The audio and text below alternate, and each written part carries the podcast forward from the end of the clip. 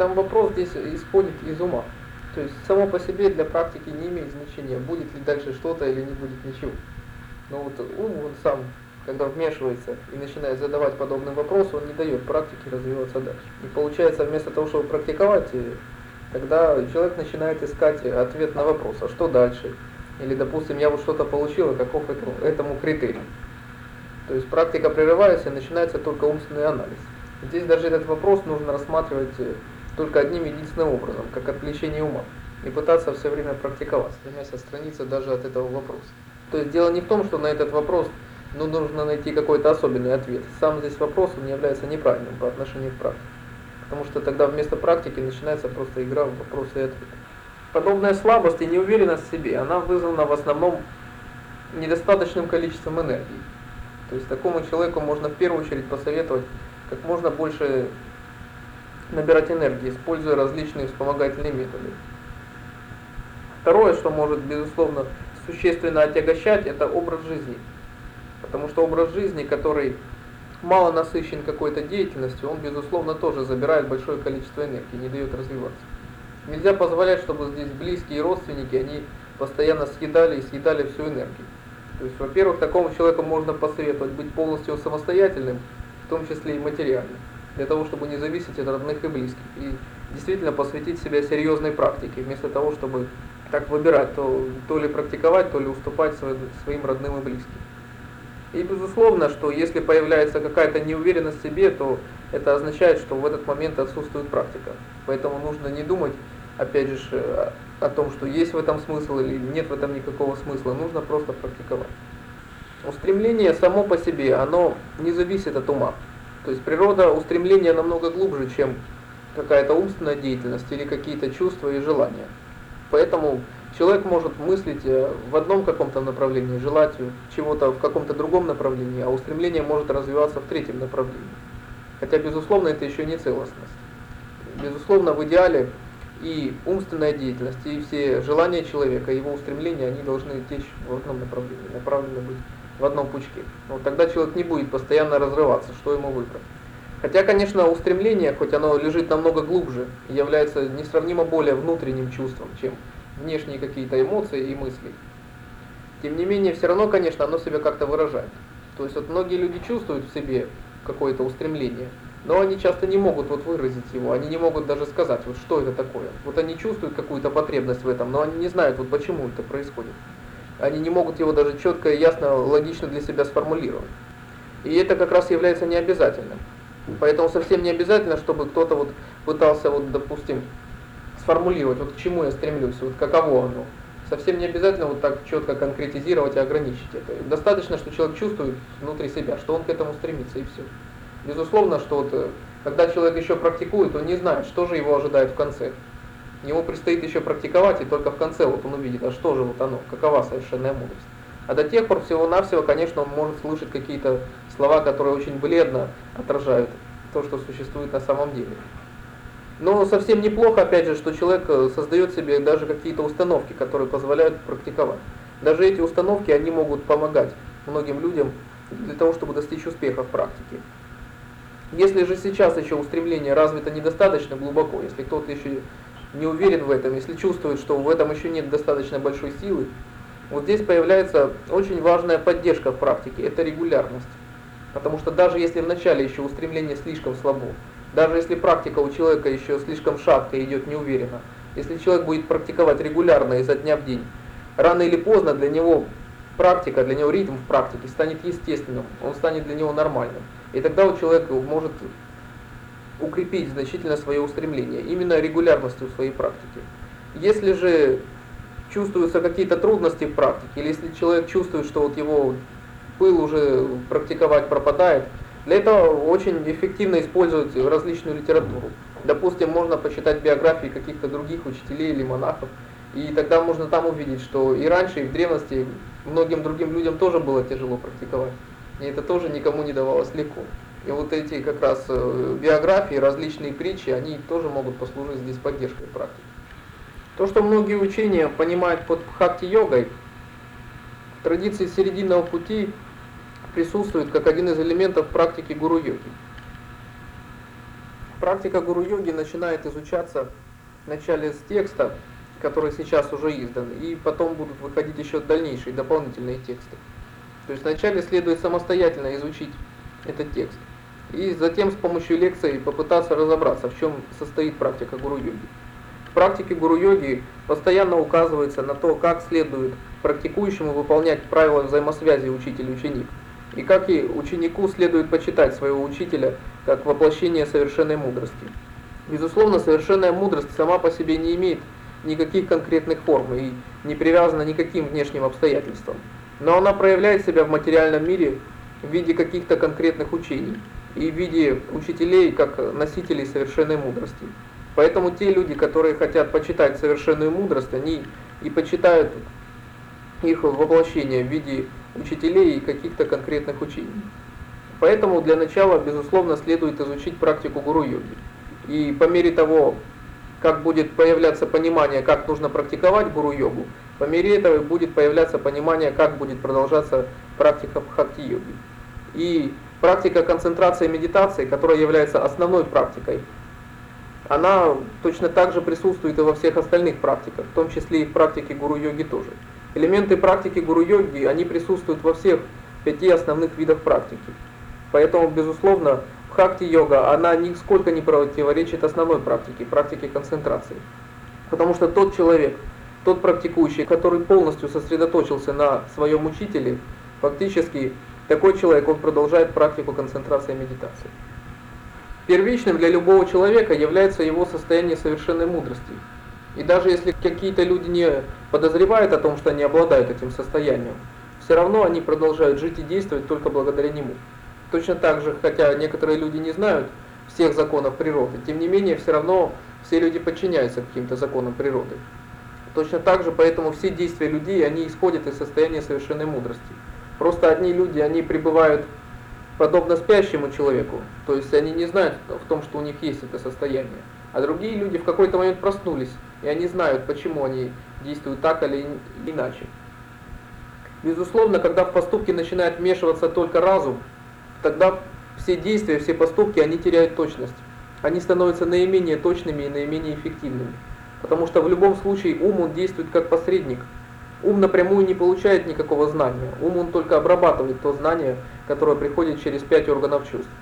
Поэтому те люди, которые вначале черпают интуицию, но потом начинают ее обдумывать и осмыслять, то в результате они получают только ее выжимку, только какой-то умственный анализ. Точно так же некоторые люди начинают практиковать, достигают каких-то состояний, а потом начинают эти состояния обдумывать и выискивать в них какие-то критерии, пытаться их разделить на какое-то множество, и поэтому у них остается только бледное подобие этих состояний. Поэтому не нужно стремиться выносить всегда разум на первое место. Такой же перекос получится, если на первое место выносить сердце. Тогда над человеком будут давлеть только чувства и желания. И здесь появится постоянная опасность, что эго, оно будет постоянно стремиться затянуть человека в какой-то круговорот желаний, круговорот каких-то стремлений. Потому что тогда желания не будут иметь конца. Как только одни желания будут удовлетворяться, тут же на их место будут приходить новые. И вслед за решением одних проблем появятся новые проблемы. Поэтому ни ум, ни сердце не должны присутствовать никогда на первом месте. Но вот когда человек достигнет основы, того источника, из которого исходят все действия, состояния своей собственной совершенной мудрости, то тогда он поймет, где же здесь должно быть чувство меры, как нужно действовать, чтобы не допустить перекос ни в сторону ума, ни в сторону сердца. Вот для этого и существует духовная практика, которая позволяет достичь вначале основы, а затем человек может уже совершать любые действия или не совершать никаких. Безусловно, для каждого человека существует свой естественный и индивидуальный путь. Сколько существует людей, столько существует путей. Вот для этого нужно постоянно практиковать, сосредоточив все свои усилия только на практике, поставив практику единственной целью в своей жизни. Вот тогда человек будет практиковать, но пройдет он этот свой путь только своим единственным, уникальным и неповторимым образом. Поэтому у каждого человека существуют какие-то свои особые проблемы в практике, какие-то свои особые препятствия, какие-то свои особые достижения. Поэтому не нужно бояться, что свой путь он будет на чей-то похож. Не нужно стремиться к тому, чтобы наоборот стараться быть от кого-то не похожим. Нужно просто постоянно практиковать, и тогда и будет свой единственный, уникальный, неповторимый путь. Что такое крещение в имя учения? что она за собой ведет. Включение в линию — это означает, что человек занимает определенную ступень уже в иерархии.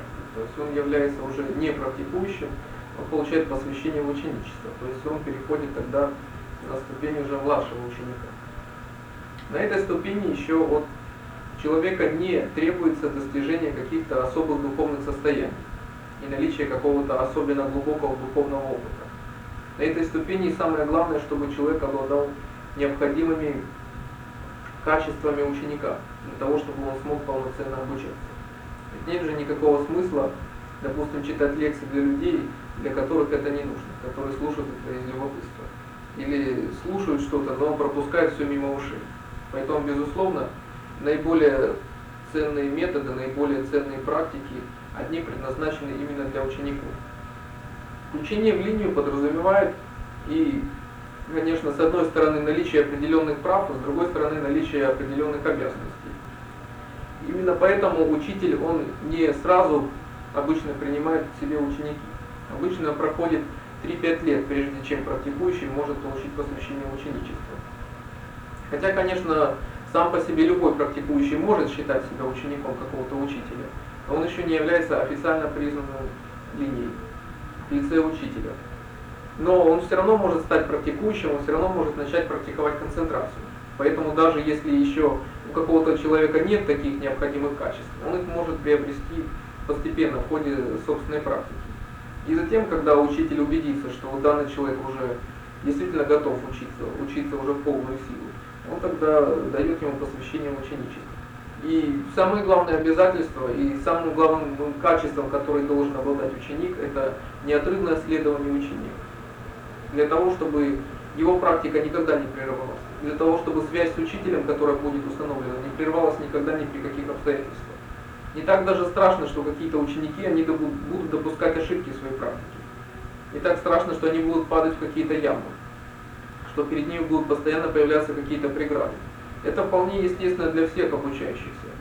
Самое главное, чтобы человек все равно продолжал следовать всем указаниям своего учителя, не разделяя их на важные, неважные, на плохие и хорошие, для того, чтобы человек принимал эти все указания и стремился выполнять их все. Вот такой человек уже может стать учеником. Какие же права получает тот, кто включается в линию? Он получает возможность соприкоснуться и прибегнуть к помощи всех учителей данной линии.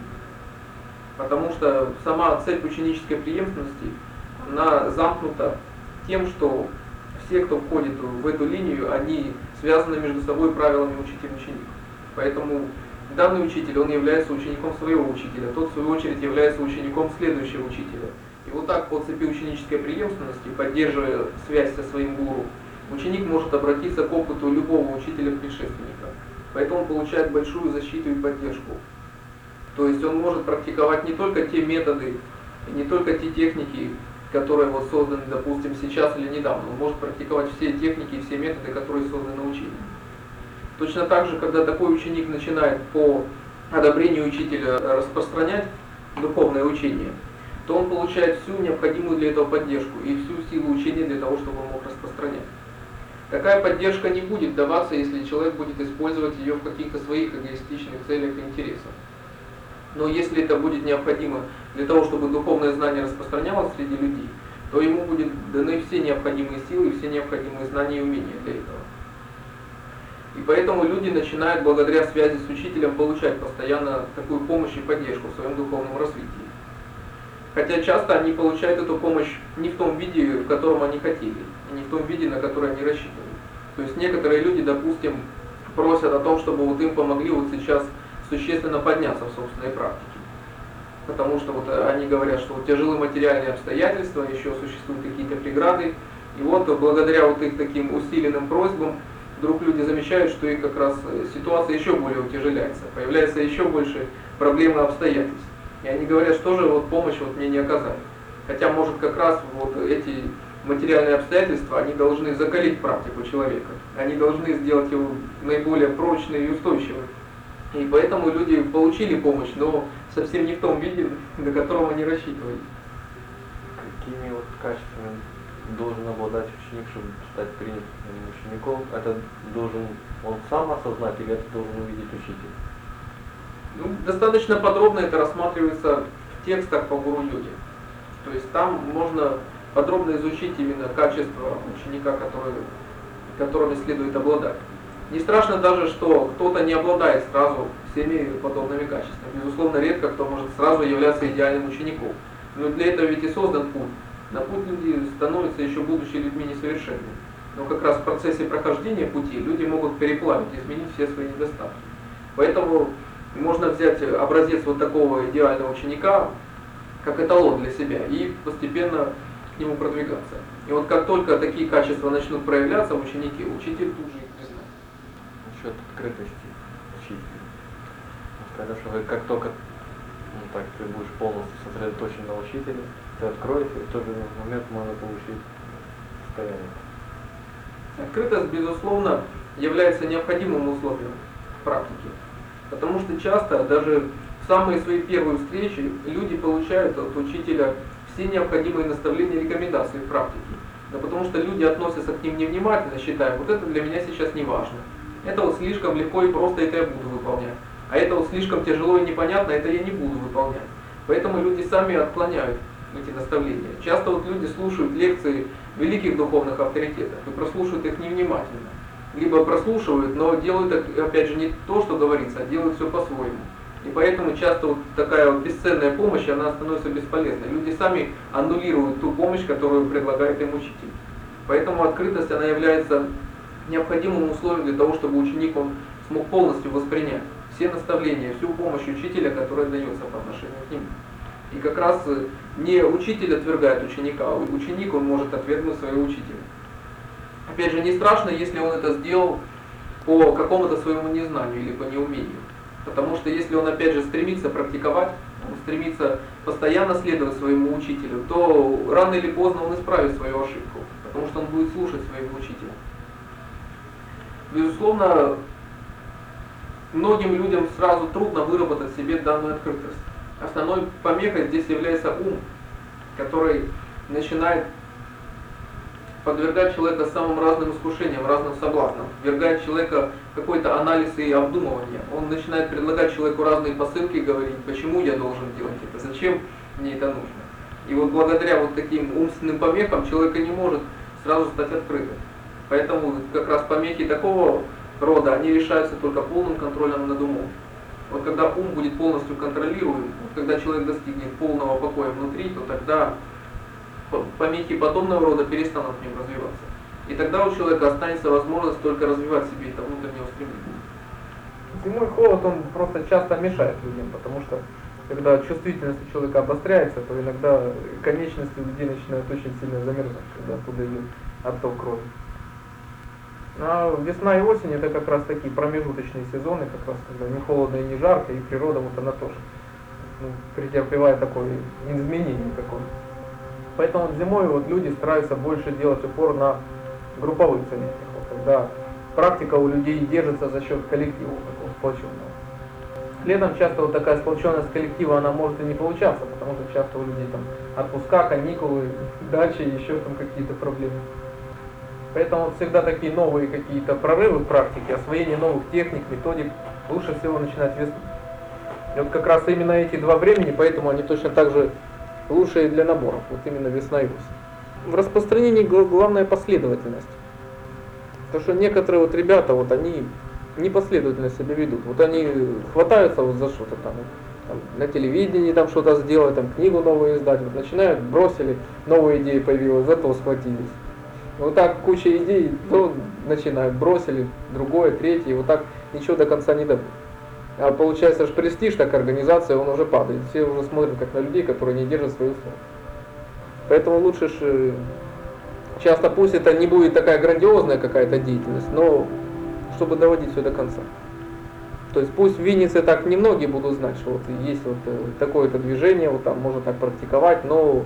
что, по крайней мере, те люди, которые будут знать, что это такое, у них уже будет уважение какое-то к этому. А какая-то огромная такая популярность, она сейчас не нужна. Вот придет к вам тысяча человек, что вы будете с ними делать? Вы не сумеете даже организовать сейчас такую толпу народа. То есть сейчас такая огромная известность, она не нужна. А уж тем более там контролировать практику, вот чем будет заниматься целая тысяча человек. Поэтому сейчас и не нужно сразу такой огромный там масштаб там, на всю Вильнюсу, допустим. Вполне естественно, что вот сейчас вот люди будут приходить вот так понемногу, вот так единицей, там может несколько десятков и все. Что, по крайней мере, вы можете знать, вот что вот этот человек, какие его проблемы, там, что его волнует, как он с вами занимается. Установите вот с ним какие-то отношения. А когда тысяча человек, тут уже все люди теряются, тут уже одна толпа вот какая-то безликая, уже по отдельности так никого не вычленишь. Как раз вот многие вот эти организации, что вот так в начале девяностых вот так создали себе огромную известность, сейчас уже смотришь, где они, они уже все поразваливались, что люди оттуда бегут. Что вот людей они набрали много, и то не потому, что они что-то могут, а просто была мода всеобщая, вот был всеобщий интерес. Сейчас уже мода прошла, и все, уже люди от них бегут. Так что пусть как раз вы так не засматриваете, что там огромную популярность, там набить там полные кинотеатры, зачем оно надо? Потребность у людей будет какая-то, обязательно всегда. Как раз сейчас более нормальная атмосфера, что вот сейчас уже прошел вот этот пик моды, пик интереса. То есть сейчас будет больше приходить людей, которым в действительности нужно практиковать. А то раньше я так полгорода чем-то интересовался. И, ну, это же было только одно любопытство. Чтобы все знали, что все об этом говорят, все читают. Вот дай-ка и я попробую. А на самом деле люди не интересовались этим серьезно. Вот сейчас уже больше людей, которые имеют уже серьезный какой-то интерес. Уже какой-то опыт ошибок, там, трудностей. Люди уже где-то либо сами уже пробовали как-то практиковать. То есть поэтому сейчас атмосфера сейчас более рабочая, более нормальная для практики.